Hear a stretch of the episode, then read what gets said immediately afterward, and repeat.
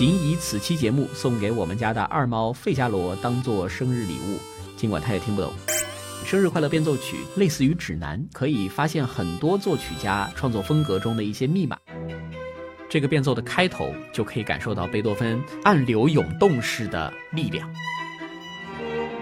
我真的是太喜欢勃拉姆斯的音乐了，内声部往往是比较低调的，但是勃拉姆斯的内声部不浮于表面上，在里面拱来拱去，藏起来，但又让你发现啊，你说他闷不闷骚？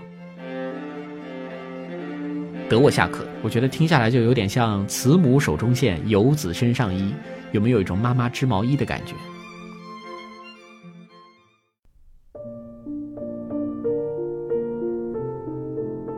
七分音符，七分干货，三分甜。各位好，我是晨曦。本期节目就来聊一部用大家非常耳熟能详的旋律写成的作品——《生日快乐变奏曲》。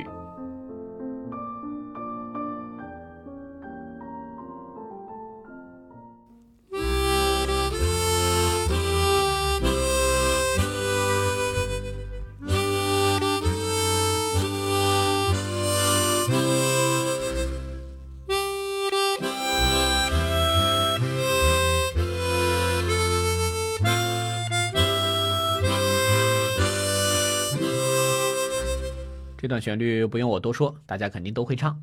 生日快乐！那刚刚这个版本呢，是我和我的小伙伴们魔幻之声口琴乐团演奏《生日快乐变奏曲》主题的这个部分，所以你听到的呢是一个口琴重奏的版本。为什么会聊这个作品呢？因为我现在录制的时间是三月十七号，啊，我惊喜的发现今天是我们家猫咪的生日，所以仅以此期节目送给我们家的二猫费加罗当做生日礼物，尽管它也听不懂啊。费加罗是一只十分粘人的暹罗小公猫，名字来源于莫扎特的《费加罗的婚礼》，但其实我们已经把它切了，所以费加罗没有婚礼。好，正式开始啊！我想这个作品《生日快乐变奏曲》其实可以作为聆听古典音乐的一个类似于指南，因为通过这一些变奏啊，你可以发现很多作曲家创作风格中的一些密码。曾经有个朋友开玩笑说，呃，什么样的算一流作曲家？就是你用生日快乐。来写一段他风格的变奏，如果特别有辨识度，哎，这个人一定是一个一流作曲家。这部作品当中选择的作曲家也确实都有非常强烈的个性标签跟个人烙印。《生日快乐变奏曲》其实在近代有好几个版本。如果要说写这个曲子的作曲家最有名的，那应该是电影音乐大师约翰威廉姆斯，就是写作《大白鲨》《哈利波特》《星球大战》啊这些电影配乐的约翰威廉姆斯。但是要说这个作品本身，也就是哪一部生日快乐变奏曲在当代演出频率最高、最受人喜欢，那其实来源于一个不是很有名的作曲家，一个德国的作曲家、小提琴家，名字叫做彼得·海德里希 （Peter Heydrich）。很多的室内乐组合演过这个版本，我自己也演过这个版本。那他最有名的一次演绎是在维尔比耶音乐节上。有多位音乐大咖，像米沙麦斯基、沙拉张，他们共同配合完成了这个曲子的弦乐团的演奏版本。海德里希的这部《生日快乐变奏曲》，先是生日快乐的主题，然后一共写了十四段变奏，其中呢九个变奏是作曲家的风格，另外五个变奏呢则是一些音乐题材的风格，比如像维也纳圆舞曲啊啊查尔达什舞曲。无论是作曲家还是音乐题材，这个版本对于每种风格的模仿可以说入木三分，非常形象准确。这主要是因为海德里希他多数的变奏呢都是有音乐蓝本的，也就是说他会直接选择作曲家中很适合改编成《生日快乐》这段旋律的一些音乐片段加以改编。那第一位，我们就先从巴赫开始。这个变奏的一开始就可以感受到一种非常庄严肃穆的感觉，他的音乐的句子都非常长。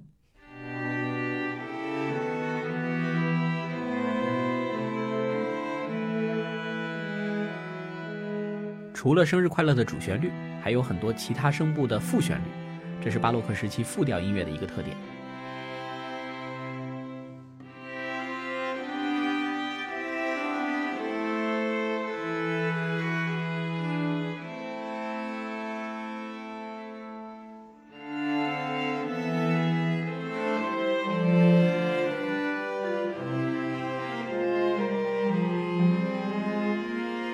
结尾似乎有些转折，有些希望的感觉。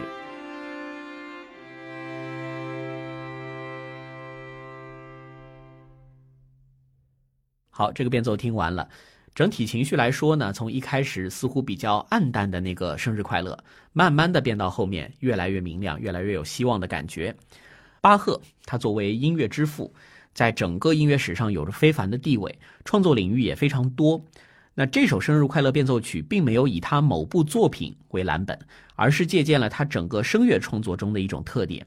在巴赫的一些康塔塔或者他的受难曲当中，我们可以听到那种四声部的合唱段落。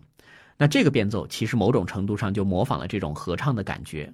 你可以听到每一个乐句都很长，而且它每一个音持续的都非常满，这就像是人的声乐在演唱的时候那种宽广丰满的感觉。我们可以来听一下巴赫《马太受难曲》当中有一个片段，叫做“满是鲜血与伤痕”，和这个变奏在情绪上是比较相似的。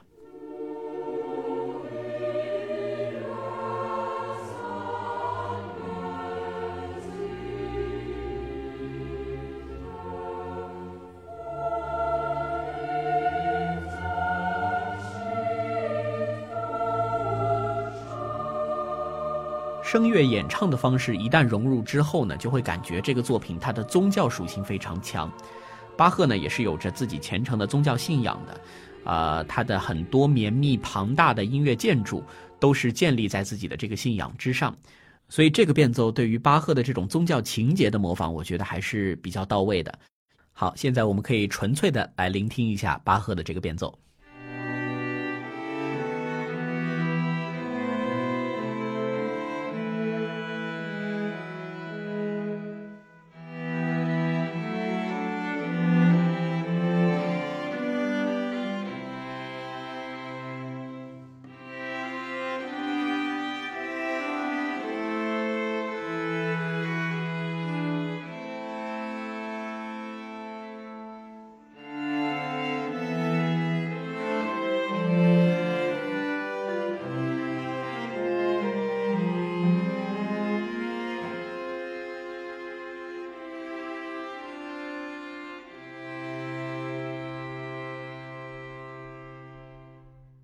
海德里希在创作不同作曲家风格的变奏的时候，是以时间线为排布的。所以巴赫之后，下一位比较有名的作曲家就是海顿。海顿的作品一直会给人一种宫廷里面有钱人生活的感觉，听起来挺小资的。变奏的一开始就有这种特色。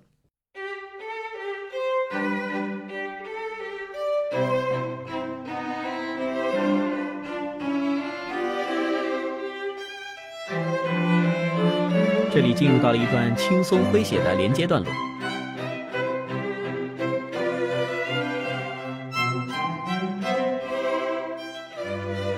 第二主题乍一听有些忧伤，但是经过慢慢的发展，你会发现它会变成生日快乐的主题。此处变成生日快乐。开头的段落一模一样的反复了一次。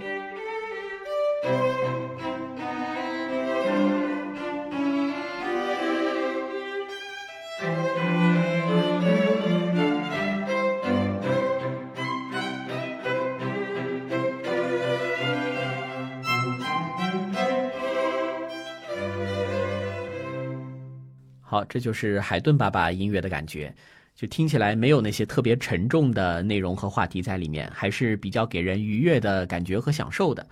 那刚刚这个变奏其实是有蓝本的，它的很多素材都是来源于海顿的《皇帝弦乐四重奏》里面的第三乐章，就比如说那个连接的段落，几乎一模一样，直接搬过来的。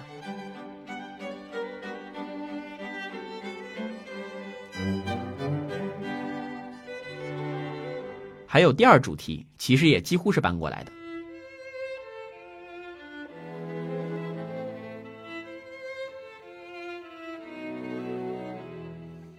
但是这个第二主题逐渐发展成生日快乐，却是海德里希他一个神来之笔的改编，你不会觉得这个地方有任何的违和，所以“小资”这个词儿经常被用来形容海顿的音乐。说个题外话，因为我生活在上海，上海这座城市呢，经常也被形容是有一些小资情调，所以有人曾经说，觉得海顿的音乐呢，在某种程度上能代表上海的精神内核。我的感觉吧，倒不一样。因为小资呢，真正的小资啊，我觉得要有前提，要么你特别有钱，要么你特别有闲，也就是说，要不你是成功人士，要么你已经退休了。这种情况下，你才真正可以嘟悠悠的过着慢生活。海顿的音乐呢，其实就有一点慢生活的意思。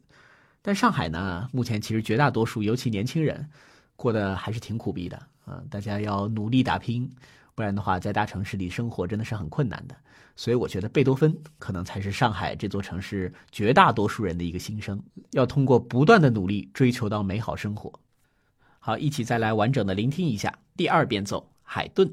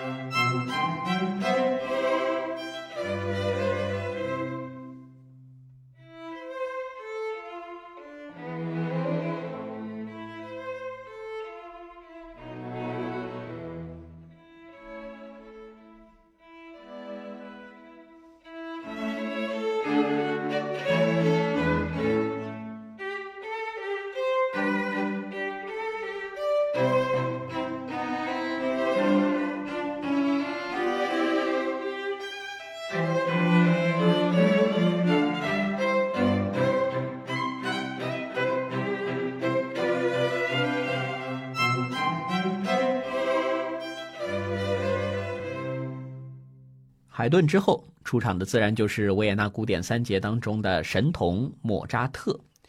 莫扎特的音乐经常给人的就是天真浪漫的感觉啊。作为音乐史上天赋可能是最高的作曲家之一，那种流动的音乐就像是从他笔下自然生成的一样，没有太多人工的痕迹。我们来听一下这个变奏，开头是温柔而且缓慢的。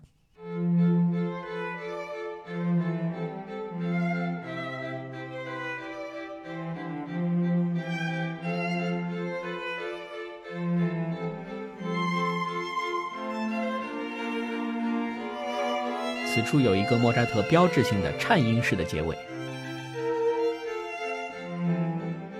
一个对话式的小的补充段落。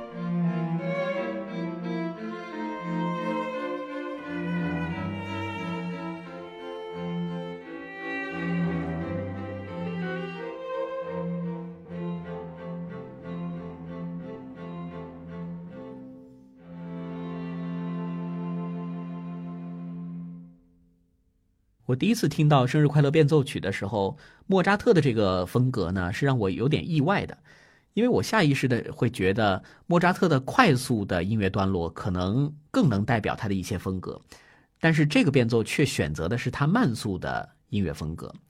这段变奏同样也特定参照了莫扎特的一部作品，就是他的 C 大调第十九弦乐四重奏，啊，副标题叫不协和音，其中的第二乐章名字叫做如歌的行板。大概在这个乐章开头四五十秒的地方，就有我们这个变奏开头的那个段落。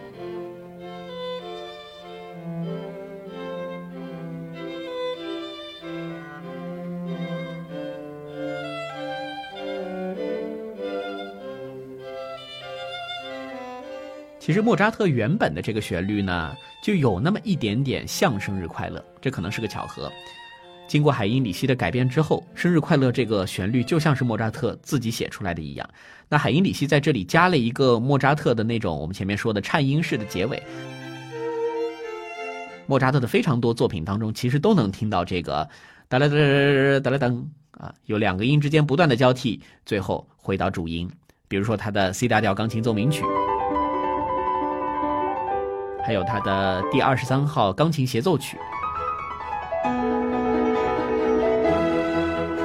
莫扎特喜欢在临近尾声的时候用这样的一种结尾的方式来收束，这个是他非常强烈的一个个人标签。海顿跟贝多芬其实也都有，但是没有莫扎特用的那么集中。莫扎特的键盘作品上，啊，他的快速乐章里甚至要有一半以上的作品都能听到这样一个尾巴。另外，这个变奏当中最后的那一小段补充的部分，其实对应的也是莫扎特这个第十九弦乐四重奏第二乐章最后的那个尾声部分。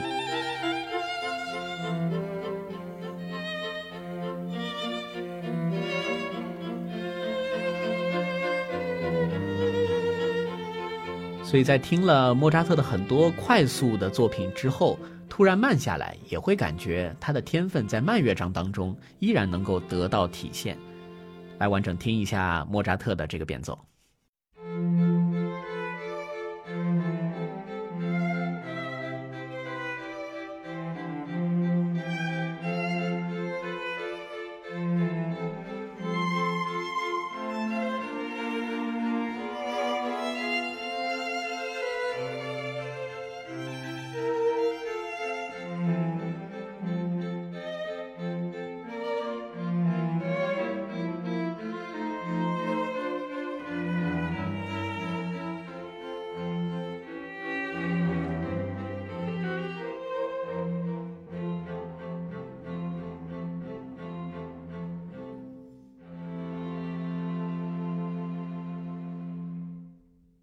接下来第四变奏要出场的就是乐圣贝多芬。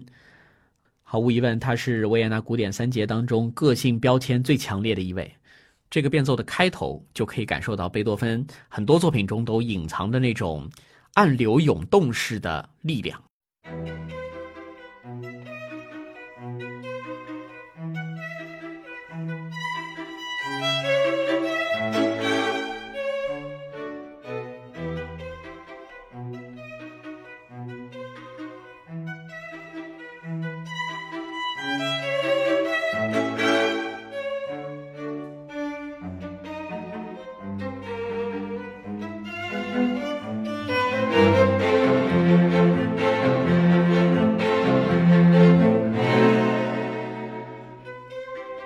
变奏的情绪听起来一直都有些压抑，但在此处有所变化。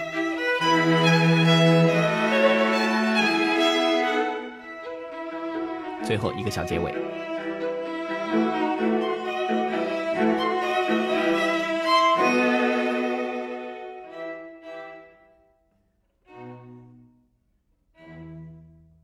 同样，贝多芬的这个变奏呢，也有蓝本。选择的是贝多芬《E 小调第八弦乐四重奏拉祖莫夫斯基》其中的第三乐章那个小快板。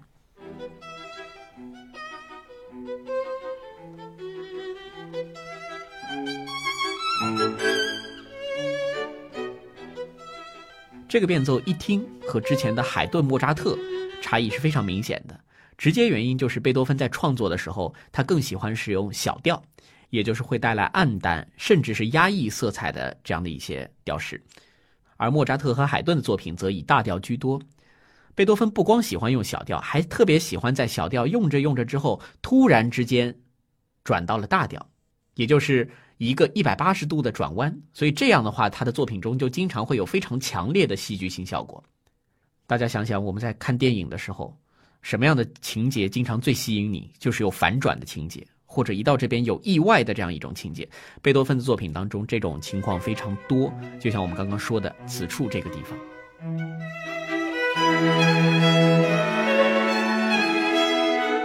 生日快乐以一个不经意却非常明亮的方式出现，就像是在贝多芬很多作品当中被人所解读的那样啊，通过不断的努力和抗争，最后得到了胜利，这样的一种状态和感觉。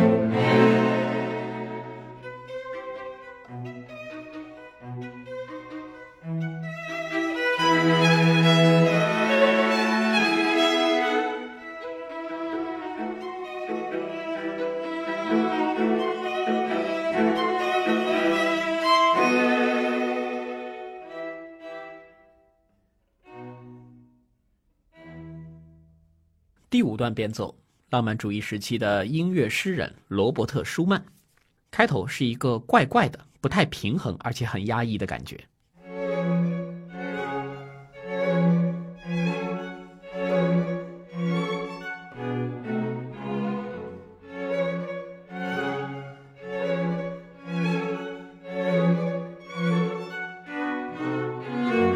突然来了一个一百八十度的变化，迎来的是非常温和诗性化的旋律。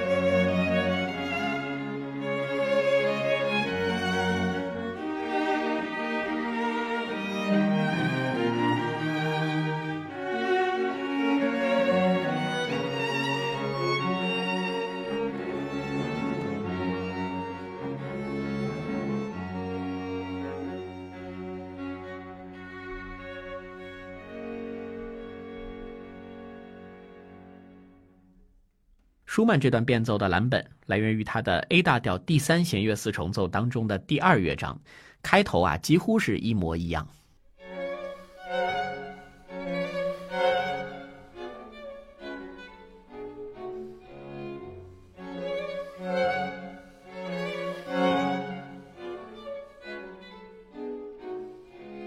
另外，变奏里那个非常温和、诗性化的旋律，对应的也是这个乐章接近尾声一个温暖柔和的段落。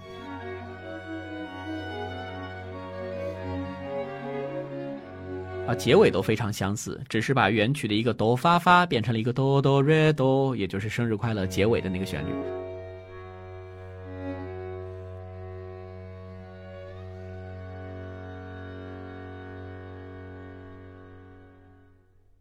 似乎都有点分不清哪个是原作，哪个是变奏了。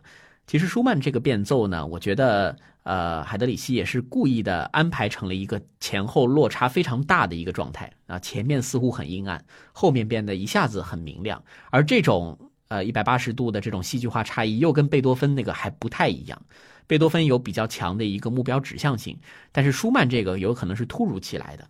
我不知道他是不是在暗示舒曼到了最后，整个精神啊有一些问题，有抑郁症，持续以来也有精神衰弱的毛病。舒曼最后的去世也是跟他的这个精神状态有很大的关联。其实舒曼的创作要是和前面几位比起来的话，啊，他的个性标签呢，其实相对会弱一些，因为他处于浪漫主义早期的这样一个时间段，他的作品难免和同时期的舒伯特，甚至和门德尔松一些作品在听觉上有那么一些类似。但是处于这个时间段当中，舒曼对于后来作曲家的贡献却是非常非常突出的。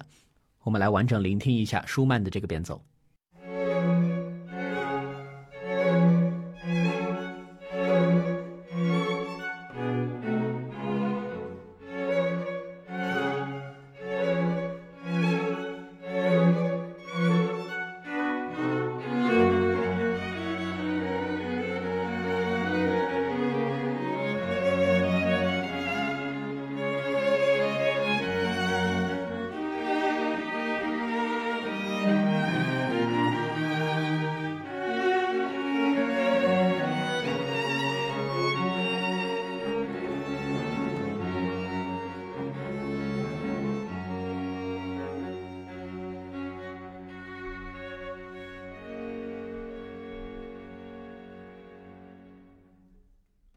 接下来第六变奏啊，我最喜欢的段落来了。德国作曲家约翰内斯·勃拉姆斯，我真的是太喜欢勃拉姆斯的音乐了。先来听听模仿他风格的这个变奏，开头就给人一种非常丰满的感觉。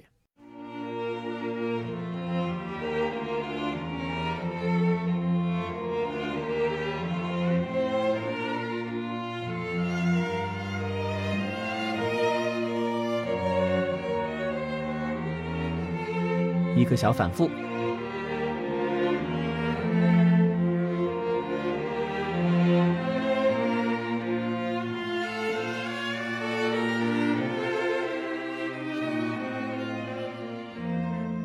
有一些小变化。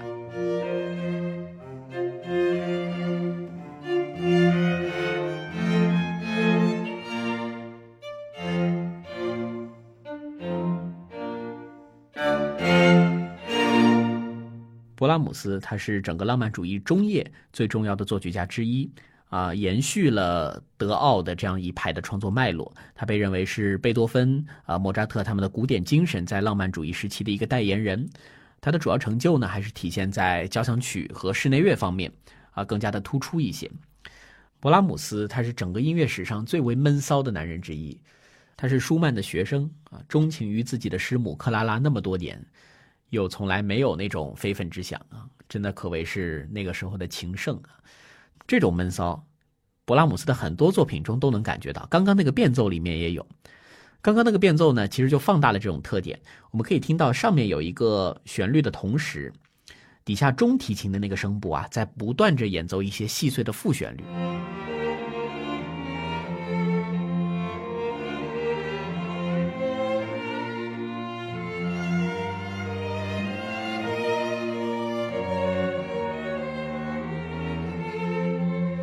要知道，中提琴，它在乐团和这个四重奏当中演奏的声部呢，经常被称为内声部。内声部往往是比较低调的，啊，就也就是说，给主旋律提供一些支持。内声部很少有那种非常华丽的段落。你像中提琴的声部，在交响乐团当中，经常人家都是很低调的，啊，一提那么多音，中提琴没多少音。但是勃拉姆斯的内声部当中，却经常有着一些小精彩。这种精彩，它不浮于表面上。而是有一种非常低调，但是又让你注意到的情况在里面拱来拱去，也就是说，勃拉姆斯把它藏起来，但又让你发现啊！你说他闷不闷骚？那这种内声部的涌动呢？它是建立在它的整个创作肢体要非常的厚重的情况下。曾经我的一位老师说，听勃拉姆斯的音乐，一下就会想到的是他浓密的大胡须。勃拉姆斯的音乐确实很多情况下都是给你一种很满，啊，很厚。很有安全感，很有包裹性这样的一种感觉。那这个变奏跟勃拉姆斯原作最接近的，可能就是他的降 B 大调第二弦乐四重奏，呃，其中的第二乐章。当然，它的相似程度远没有前面几位作曲家那么强。我们可以简单听一下。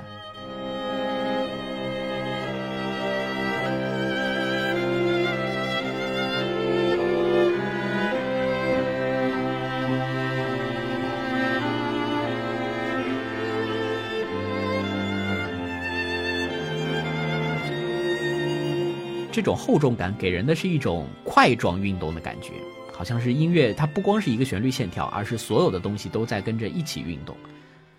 好，一起再听一听勃拉姆斯生日快乐风格的这段变奏。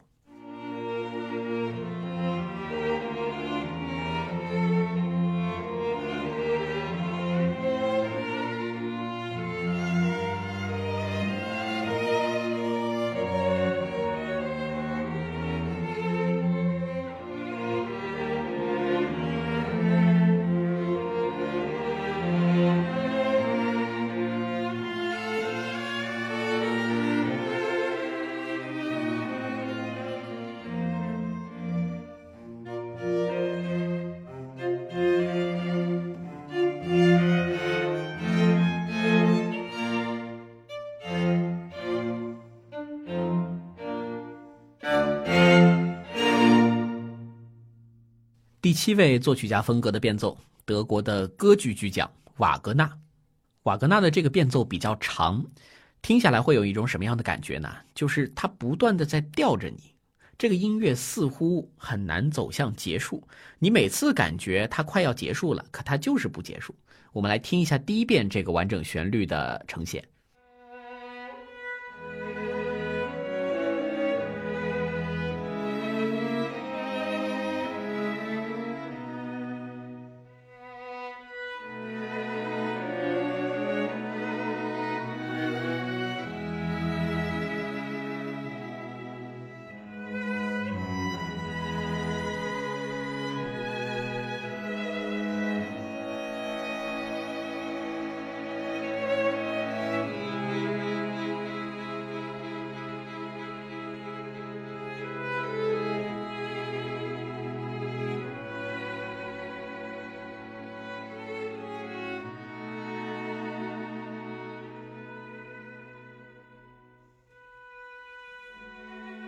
是不是在这儿觉得本来要结束了，结果它又往下发展了？这个变奏我们等会儿再完整听啊，因为稍微有点长，两分多钟。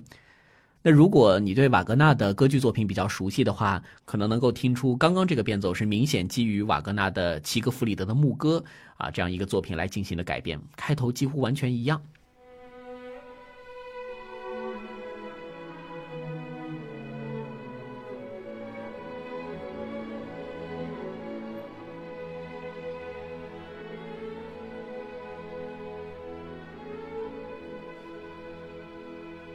那前面说的音乐似乎永远在吊着你胃口，悬在空中往前行进，这个呢是瓦格纳的创作当中一种非常重要的特点学术里有个名词叫做无终旋律，就是没有终结的旋律。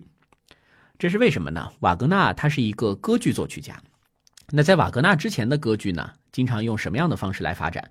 就是用一种边说边唱的音调来讲剧情，讲着讲着，哎，觉得情绪要起来了，就开始用唱的来说一段咏叹调。很多歌剧巨匠的作品都是这样发展。那瓦格纳觉得这样的方式呢，它会让这个歌剧显得不是那么的完整。其实大家如果去剧院欣赏歌剧，经常发现确实有这样的一个情况，就是它的呈现方式跟电影不太一样的。它情节并不是一定往前走的，而是走一段停一段，停一段的那个时候就在唱咏叹调，也就是唱呃剧中人的心理变化。瓦格纳觉得这个有问题，于是他就要让这个音乐不断的行进下去，打破情绪跟叙事之间的这样一种界限。于是他就创作了一个方式，叫做无中旋律。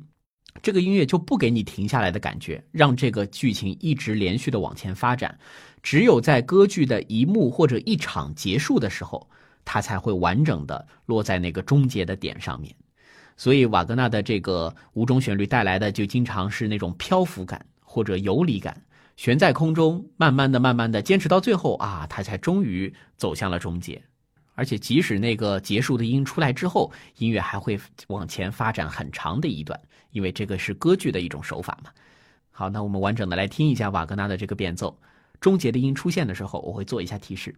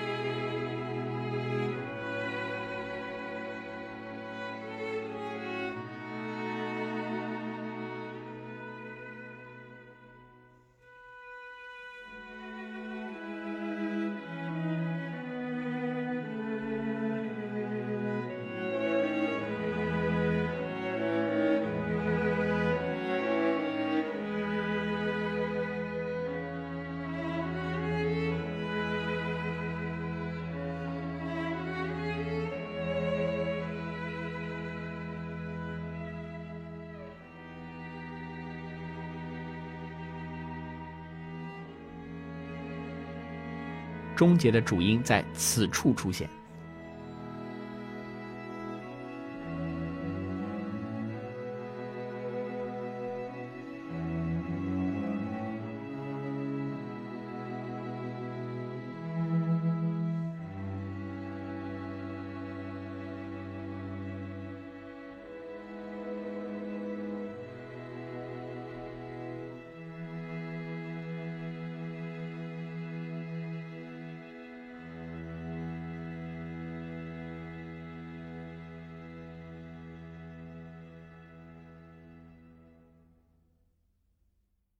作曲家变奏当中的第八位，也就是我们要说到的最后一位，德沃夏克，捷克作曲家，他是让捷克音乐走向世界最重要的一位贡献者。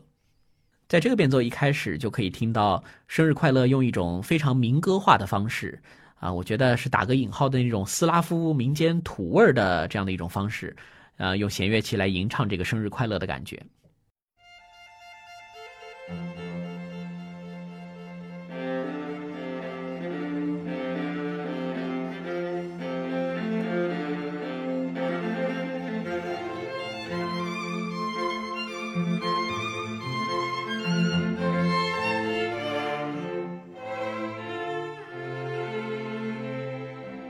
随着情绪的上扬，走到终结。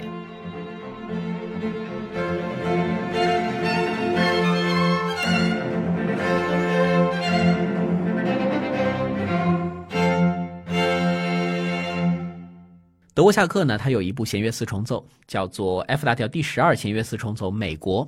这是他最著名的作品之一，也是历史上的弦乐四重奏当中最让人熟悉的作品之一。所以，刚刚的这个变奏呢，其实非常明显的就借鉴了美国第一乐章当中的这个感觉，开头又几乎是一样的。美国的开头是这样的。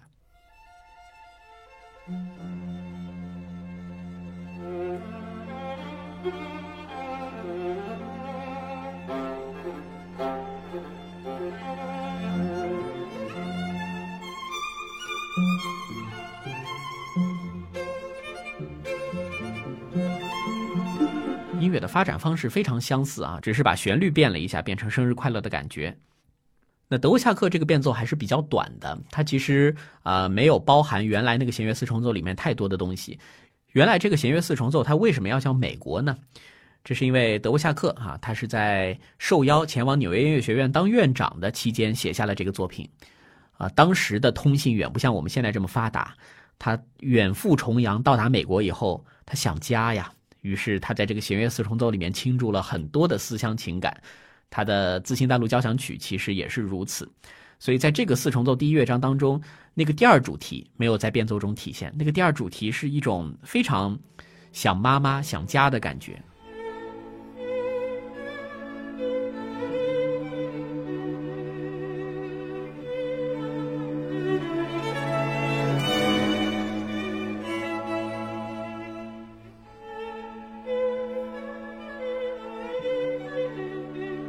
我觉得听下来就有点像“慈母手中线，游子身上衣”，有没有一种妈妈织毛衣的感觉？太温暖了。当然，尽管没有这个主题，这个德沃夏克变奏呢，还是把他的啊捷克音乐的一些民间化的元素给非常完美的表现了出来。我们来完整听一下德沃夏克的这个变奏。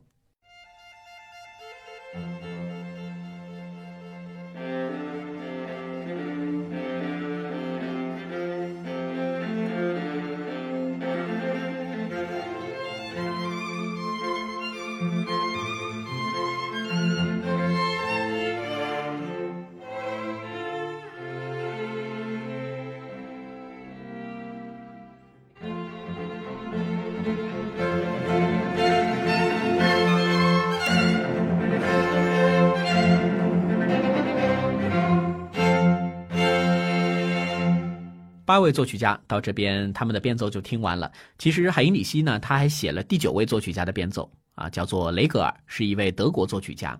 啊，在二十世纪呢，雷格尔还是比较有影响力的。但是我们纵观整个音乐史，他的影响力比前面八位还是要小很多。